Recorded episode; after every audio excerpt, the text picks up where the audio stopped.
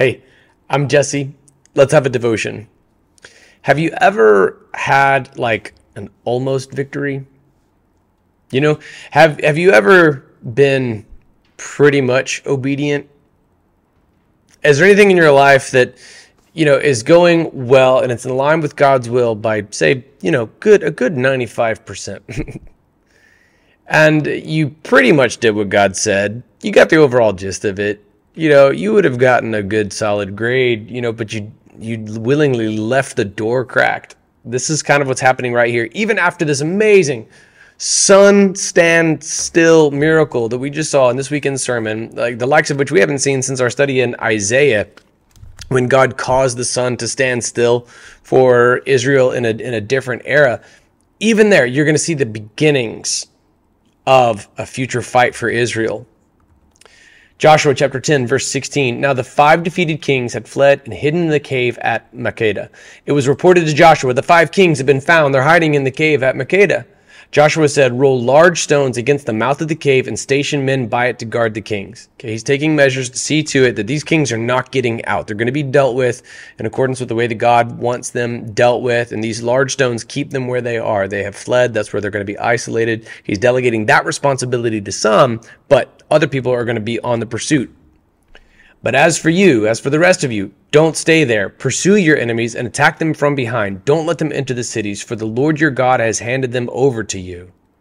So Joshua and the Israelites finished inflicting a terrible slaughter on them until they were destroyed. Here it is. Although a few survivors ran away to the fortified cities. The people returned safely to Joshua in the camp at Makkedah, and no one dared to threaten the Israelites. Now, man, this this whole story, it's it's mostly good, right? Verses 16 through 20a, if you will. All of this. Uh, it sounds great. And then verse 21. It's great. Everybody came home safely. No one dared threaten the Israelites.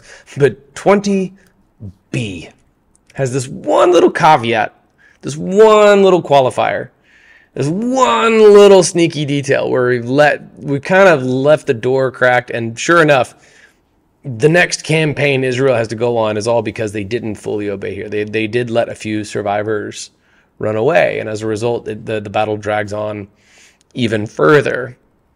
All right, so if you've got something in your life in which you are the land of Canaan, and the Holy Spirit is the army of Israel. And these remnants of past sin just linger in your life, this habitual cyclical thing that just comes up over and over again. And you may even make provision for it, make plans for it, allocate funds for it for crying out loud. If there's something in your life, some habitual sin that keeps coming back and you let it linger, it's like planning to sin, which is sinful in itself. Would you, in applying your life to this ancient text as a New Testament believer today, completely at long last deal with what remains and experience the freedom that comes with sanctification and true holiness? Holiness is an absolute. And so we don't compromise with sin. We don't make provisions to gratify the flesh in a sinful way. Rather, we are not we, rather, we, we are going to surrender to the lordship of Christ, not just the influence of him in our lives. So take the time, do a deep inventory of your heart, of your soul.